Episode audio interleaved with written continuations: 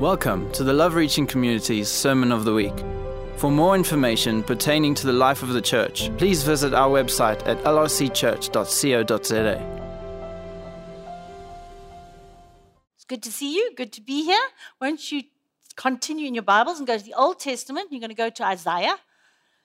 Isaiah comes after Psalms. He's one of what we call the great prophets. Isaiah, Jeremiah, we've heard from already today, and Ezekiel. They're the great prophets. Isaiah was about 200 years before, for Jeremiah.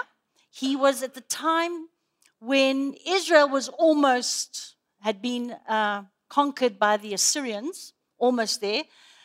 And he was talking, preaching the prophet to the, the southern tribe of Judah and bringing an unwelcome word that, watch out, watch out, something's going to happen.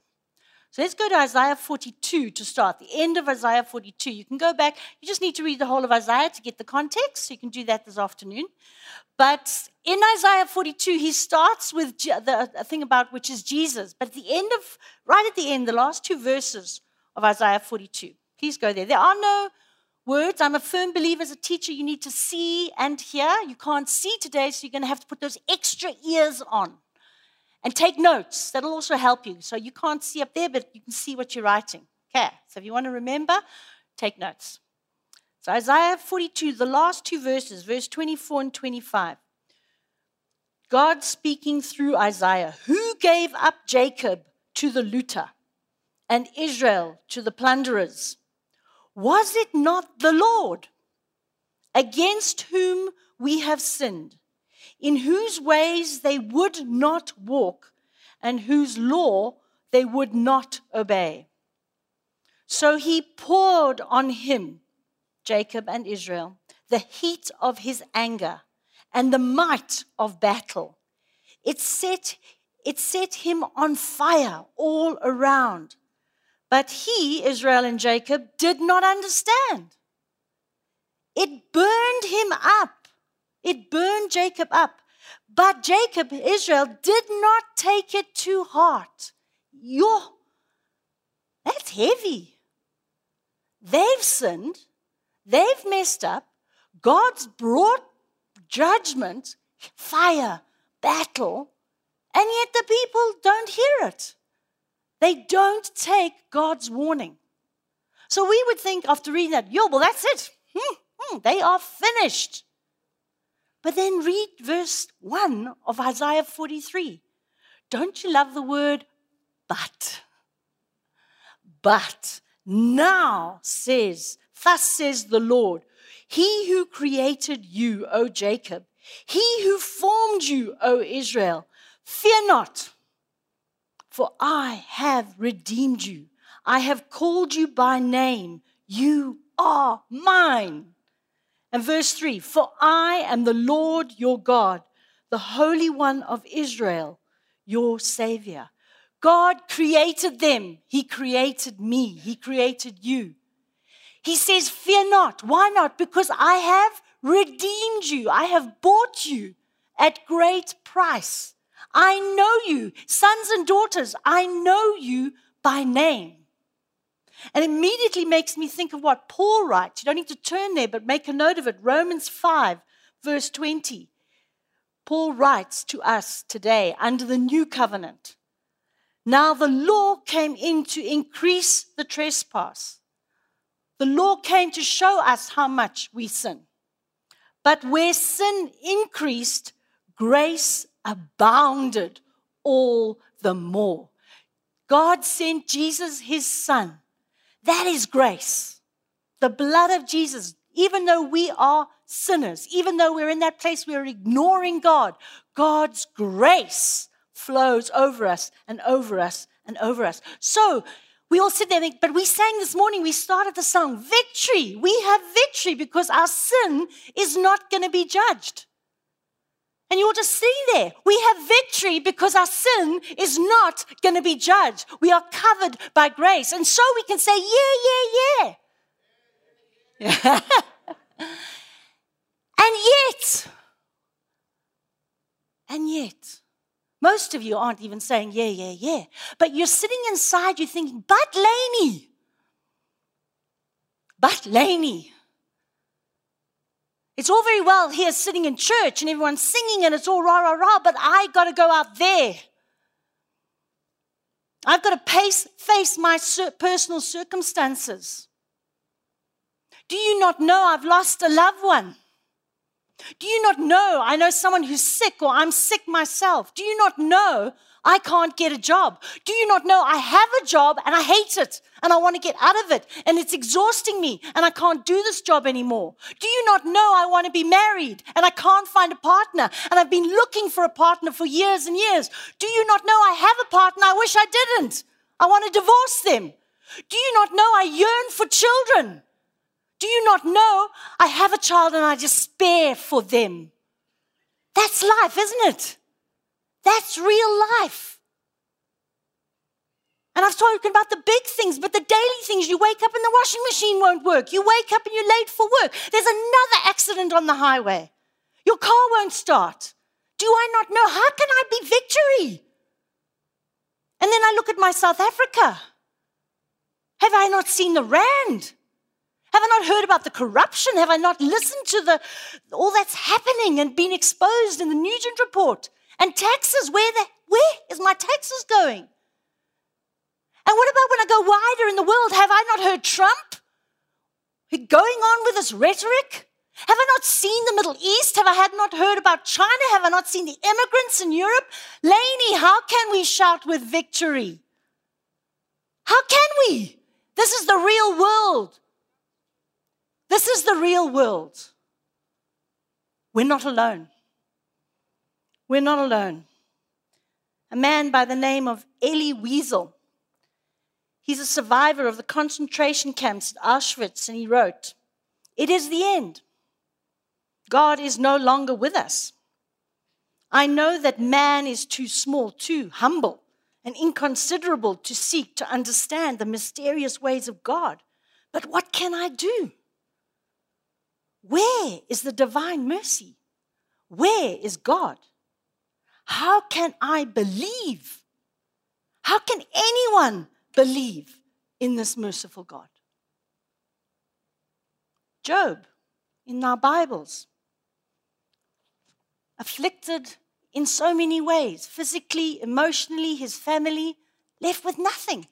A good, righteous man in verse 20, Job 23, verse 8 and 9, he says, Behold, I go forward.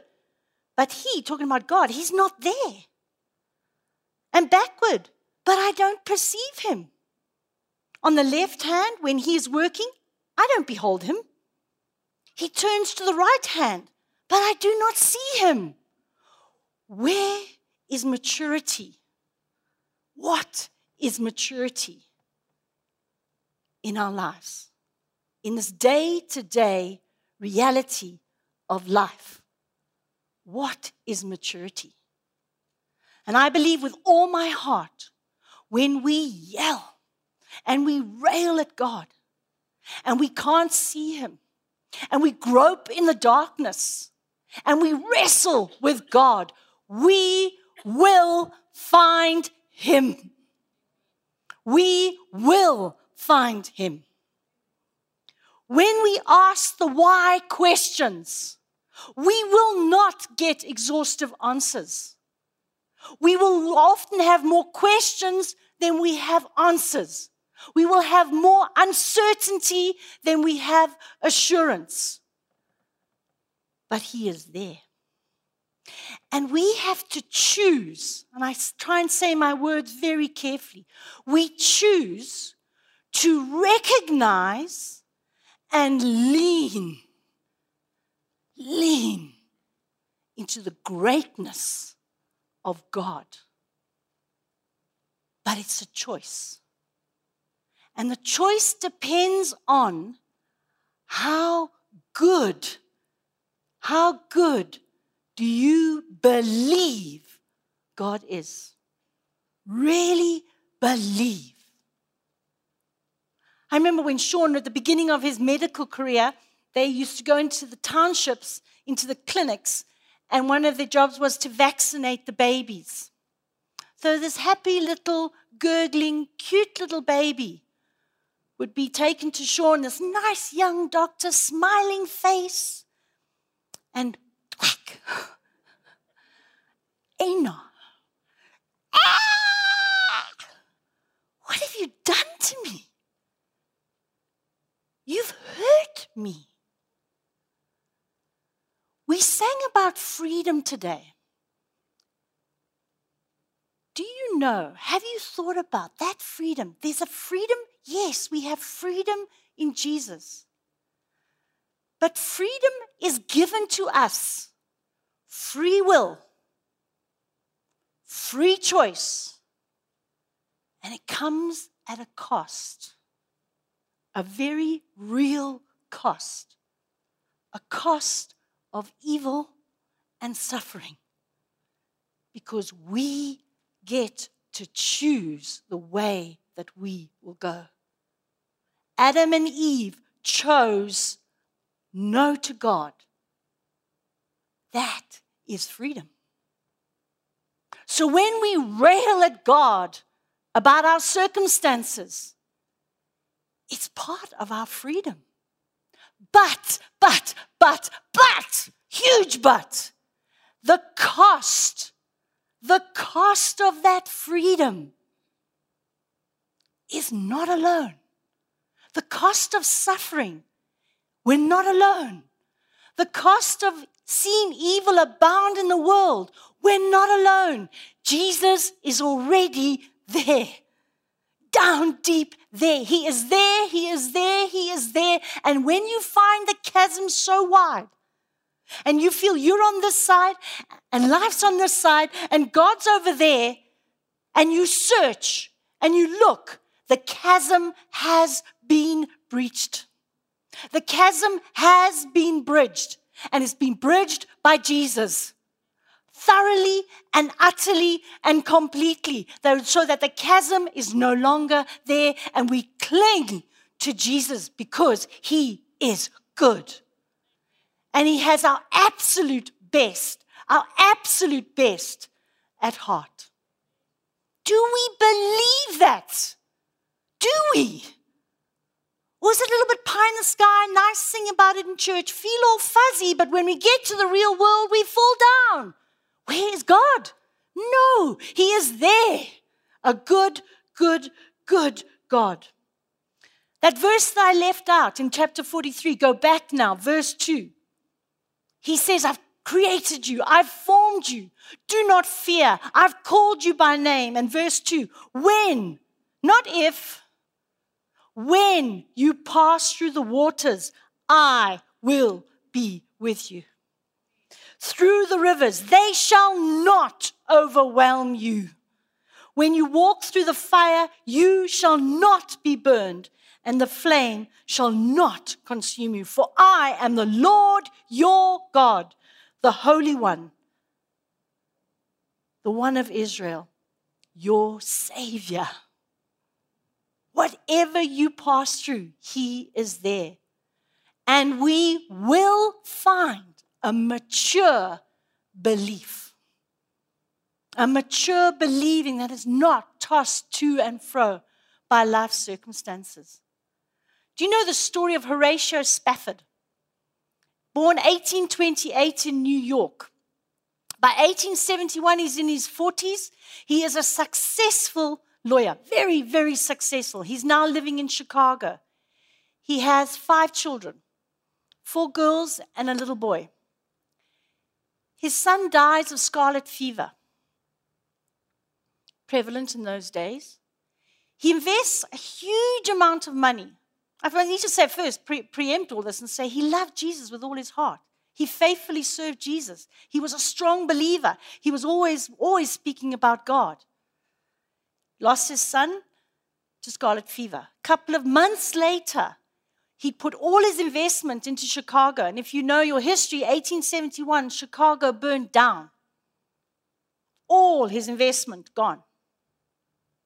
Two years later, he felt to go over across to Britain to support Moody, Moody, the great evangelist, and be involved in the spreading of the gospel in Great Britain. They were, they were going to go by ship, him, his wife, and his four girls. At the last moment, as he was about to board the ship, business called him away and he couldn't leave. He said, Darling, you go ahead with our girls. You go ahead. I'll follow as soon as I can. He heard that the ship was struck by another ship and sank with very few survivors. No WhatsApp in those days. Eventually got a, got a telegram to say, from his wife, to say, survived alone. He boarded another ship and went across as quickly as he could. As he passed that spot in the water where his four girls had drowned, he wrote that amazing, amazing hymn. It is well, it is well with my soul. Though Satan should buffet, though trials should come, lest this blessed assurance control, let this blessed assurance control that Christ has regarded my helpless estate and hath shed his blood for my soul. It is well. It is well with my soul. How is our belief? He is a good, good God. He says, Recognize me, lean into my greatness, and it will be well with your soul. So, when we believe in a good God, when we deeply trust Him with all our heart, we will obey him. And as we obey him, we will find peace. Flip over to Isaiah chapter 48. You're in 43, a couple of chapters later, verse 17 and 18. Isaiah 48, verse 17 and 18. Thus says the Lord, your Redeemer, the Holy One of Israel I am the Lord your God who teaches you to profit, who leads you in the way you should go. Oh, that you paid attention to my commandments. Then your peace would have been like a river, and your righteousness like the waves of the sea when we believe God, and I think, can I just say, you know, we believe God for salvation, but I, with all my heart, from my perspective, I'm where I am at yet, we believe God more and more and more. There's a deeper and deeper belief. We start here and we're going to go deeper and deeper and deeper into the belief of the goodness of God no matter what. And when we believe in God, and his goodness, we more easily and readily obey him. Because we trust him, because no matter what happens, he's good. Think of Abraham. Abraham, the forefather of our faith, he went through phases of obedience and disobedience the whole of his life. Little things and big things. He was obedient in leaving Haran and going to the promised land. That was huge, not knowing where he was going. He obeyed God. He was disobedient. When he went to Egypt, he says, No, that's not my wife. Just look, don't hurt me. It's not my wife. You can have her. He disobeyed God in doing that. But then there came a test, a final test of Abraham, how much will you obey me? Do you really believe in me and all the promises that I've said? after all this life of, of obedience and, and disobedience. And God said to him, Sacrifice your son Isaac. That's huge. And Abraham obeyed because he believed God with all his heart. He believed that God was good, so he knew whatever happens, God's got this. And he was willing to the last moment to do to obey God. What has He told you and me to do? And we, there are myriads of things. There really are. Take the Bible, there's so many commandments, and I encourage us to look at them. And daily, He tells us stuff to do, doesn't He? But I don't want to go into that. What I want to focus on today is if our belief in God, the overriding thing, I think, that God tells us to do is the last thing He said just before He sent it into heaven. What did He say? Go and make disciples of all nations. Go and make disciples. Oh, but I'm not a missionary. I'm not a preacher. I'm not an elder. I'm not a deacon. No. Wherever you are, whatever age you are, unemployed, employed, old, young, fat, thin, clever, dumb, whatever, go and make disciples. Jesus came to do what? To re- restore, reconcile us with God. When he's in the, don't, you don't need to go there, but you can make a note of it. When he's in the, with his disciples in the upper room, he says many things called the Great High Priest Prayer. So many incredible things he tells us. And one of the things he says to us in John 17, verse 15, he says, I do not ask that you take them out of the world. Don't you often say, God, just take me? Take me out of this. Come quickly. It's so easy to do that. I don't pray that. I don't ask God. God, Jesus says, why not Jesus? why can't we get saved and come to heaven? Because we're here to make disciples of all nations. I do not ask that you take them out of the world, but you, you keep them from the evil one. Verse 18, as you sent me into this into the world, so I have sent them into the world. He has left us as his priests. That verse from Peter that they read today. He says, making us a nation of priests. Why? He is the great high priest. He has reconciled us to God when we choose to believe in him. We are now priests to carry on the work here, to take his word to reconcile man to God. Are we obeying? Because if we really believe him, we will be obeying. How are we doing? If I'm real with myself, we're not doing awfully well, are we? Life's far too busy and far too complex and far too hard. Guys, what do we believe? What do we believe? And it says in that verse I read, then peace will flow like a river. Oh, I need peace, I need peace. Believe God, obey Him, peace will flow like a river. It's the truth. Belief leads to obedience. Obedience leads to peace, and peace leads to a growing sense of His presence always with me. Can I say that again? Belief leads to obedience. Obedience leads to peace. Peace leads to prayer, his more and more of his presence. And then what happens? We get more belief. It's like this great cycle. But what we want to do is we want his presence. Is it bad to want his presence? No, but we just want the fuzzy feeling. We want to feel good in church, and then when we go out, we're not going to do anything about it. We're not going to be any different. That's not right.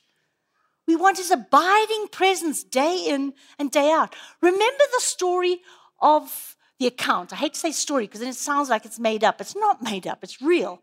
The account in Luke of the two disciples after Jesus had been crucified. Remember, the, two, the road to Emmaus. We all know it as the road to Emmaus. What had happened?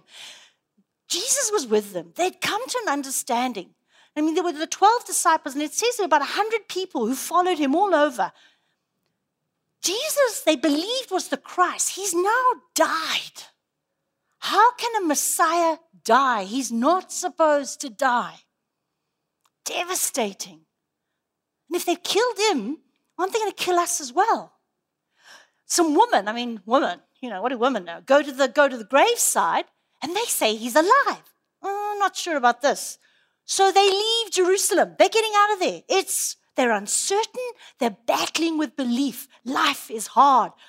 Let's just go home. Let's just get out of Jerusalem. It's not safe. I don't know what's going on. I thought I knew God. I thought I believed in God, and everything's fallen apart. Does that sound familiar? And they're walking to the road to Emmaus, and they're like, oh man, what is going on? And another man joins them. And it says they actually stopped because this man says, What's wrong with you? Like, you know, dude, do you not know what's going on? They stopped. They say, Haven't you heard? They've crucified the one we thought was the Christ. And they carry on walking, and this guy starts telling them, and he starts expounding scripture, and he starts talking about how it was said to be from the beginning. And he explains scripture. Oh, God, I would have loved to have been there. Imagine Jesus expounding that scripture. Yeah, I've given it away. They get to their house and he pretends he's going on and he's no, come in for supper, come in to supper, come, come please. They're so enjoying the conversation. And they sit down and I can't just be there. We so enjoy the conversation with Jesus, but we don't actually see him. We hear his word, we read his word, but do we see Jesus because are we believing? So we can all be, it's all nice and fluffy, but it's not real. And they sit down and he breaks the bread. It's Jesus. And he disappears. And I want to pick up then in Luke chapter 24. It's nighttime. The roads were not safe, much like going from here to Sandton. Not safe. They'd said to Jesus, Don't carry on, it's dark. You need to stay. You need to come into our home. They've fled from Jerusalem. What happens? They see it's Jesus. He disappears. Verse 33 of chapter 24 of Luke. And they rose at that same hour and returned to Jerusalem. What are they being? Obedient. Oh, let's think about it. You know what? I'm quite tired. It's really unsafe on the roads. Can't go. We've walked all the way here. All the excuses we make. We're not obedient. What did they do? Immediately they got up and they went back to Jerusalem. They obeyed God. And they found the 11 and those who were with them gathered together. So they weren't one of the main dudes, they were just ordinary disciples, like you and me. Saying, The Lord has risen indeed and has appeared to Simon. That's what the disciples are saying. So they told them what had happened on the road and how he was known to them in the breaking of the bread. And as they were talking about these things, Jesus himself stood among them and said to them, Peace to you. Hey, God is with us. Jesus is with us. But sometimes we just don't see him. We do not know. And it seems so horrid and such a tough situation. How can you say you hear God? I can't see you. You can't be good because can't you see what's happening to me? He is there with you every single moment of it. And He's loving you and He's caring for you and He's guiding you. And He, he wants to just you to know His incredible, incredible presence with you. Where are we today? I want to say that cycle day. Do we believe? God, help my unbelief. And maybe you're in that place say, God, I need to believe you more. Help me in my unbelief. Help me in my unbelief. Maybe you're in a place, well, I don't even believe all this stuff. I've never seen God. I don't believe that He is the Christ. I don't believe that He rose again. And that's okay, but I'm not suggesting to you don't leave it there. If you don't know Jesus, you are missing out on the presence of the Holy One with you always, guiding you, leading you, nurturing you, loving you, and you are missing out. Jesus says in his gospel, it's like a pearl. It's like a treasure. Do everything. The man with the pearl, it says he found a pearl in his field and he sold it. He sold, he sold everything else so he could purchase that field. So he could have that, that's the treasure. So he could have that treasure. If you're on a journey and you don't know Jesus yet, don't give up. Sell everything you know. Sell everything, give everything to find him because he is the pearl of great, great price. And we can look at ourselves and say, How's my obedience? How am I doing in discipling all nations? Well, that's not my job. Yeah, it is. It's all of our job. And now I have to go back and say, okay, if I'm not doing it, do I really believe God? Be real with ourselves today. Help me, Jesus, in my unbelief.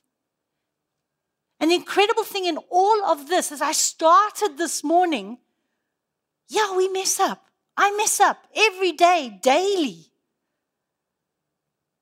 I'm reminded constantly of how weak I am, how foolish I am, how stuff comes out of the mouth that is so, shouldn't be said. I'm reminded daily, and God, what does Jesus say? Those sins abound. How much more is your grace?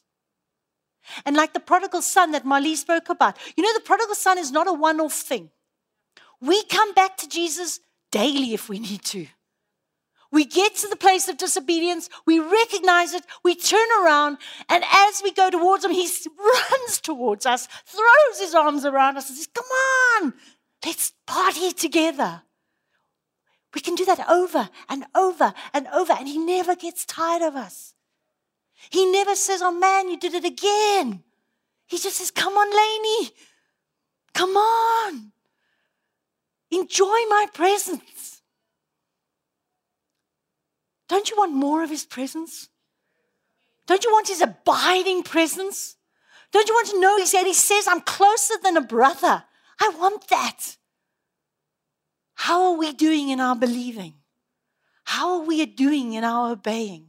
It's not a harsh word, it's an incredibly liberating, freeing word to live victorious lives so we can sing victory in church. And please hear me, there's nothing wrong about that.